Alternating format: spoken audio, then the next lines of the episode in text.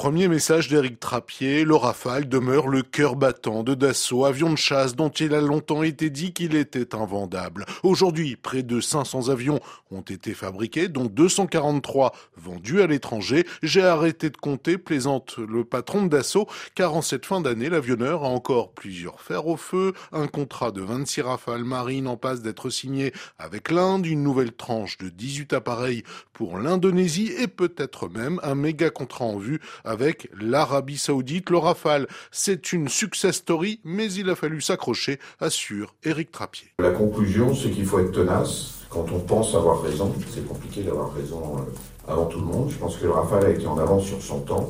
Serge Dassault s'est battu euh, comme un lion pour dire que cet avion était un bon avion et qu'il se vendrait un petit peu partout. Tous les ingénieurs qui ont travaillé sur le Rafale avaient vu juste. En 2024, trois avions sortiront chaque mois de l'usine de Mérignac. Carnet de commandes plein pour 10 ans, mais sans export, pas de Rafale, car exception faite de la Grèce et de la Croatie, le chasseur ne s'est guère vendu en Europe, déplore Eric Trappier. 80% des achats en Europe ne sont pas européens.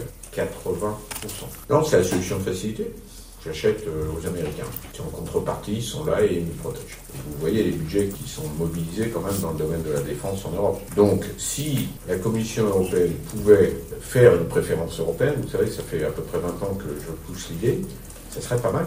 On n'est pas encore dans la défense européenne, hein, on en est loin. Succès pour le Rafale d'un côté, donc, mais inquiétude en revanche concernant le SCAF, l'avion du futur, coproduit avec l'Allemagne. Ce qui fait débat, c'est la garantie de pouvoir justement exporter, car l'actuel refus du Bundestag, le Parlement allemand, de vendre des Eurofighters à l'étranger pose problème à Eric Trappier. Il ne veut pas s'engager avec le SCAF dans ce qui pourrait devenir une impasse commerciale. Ça pose en fait la question de la garantie donnée par les Allemands si un jour il y avait un avion de combat euh, franco-allemand, on puisse l'exporter dans les pays qui sont nos pays traditionnels. Parce qu'à ce moment-là, il faut avoir l'accord de tous ceux qui sont autour de table pour arriver à exporter, ou sinon ils vous bloquent. Euh, donc il y a des mécanismes qui ont été euh, définis pour dire si on fait une coopération, on s'engage à ne pas bloquer. Il faut juste y croire. Hein. Est-ce que le Bundestag s'assure que ce qui a été défini aujourd'hui s'appliquera dans 20 ans. Éric Trappier est donc très clair, il n'entend pas sacrifier l'indépendance de l'entreprise d'assaut, même pour une coopération européenne.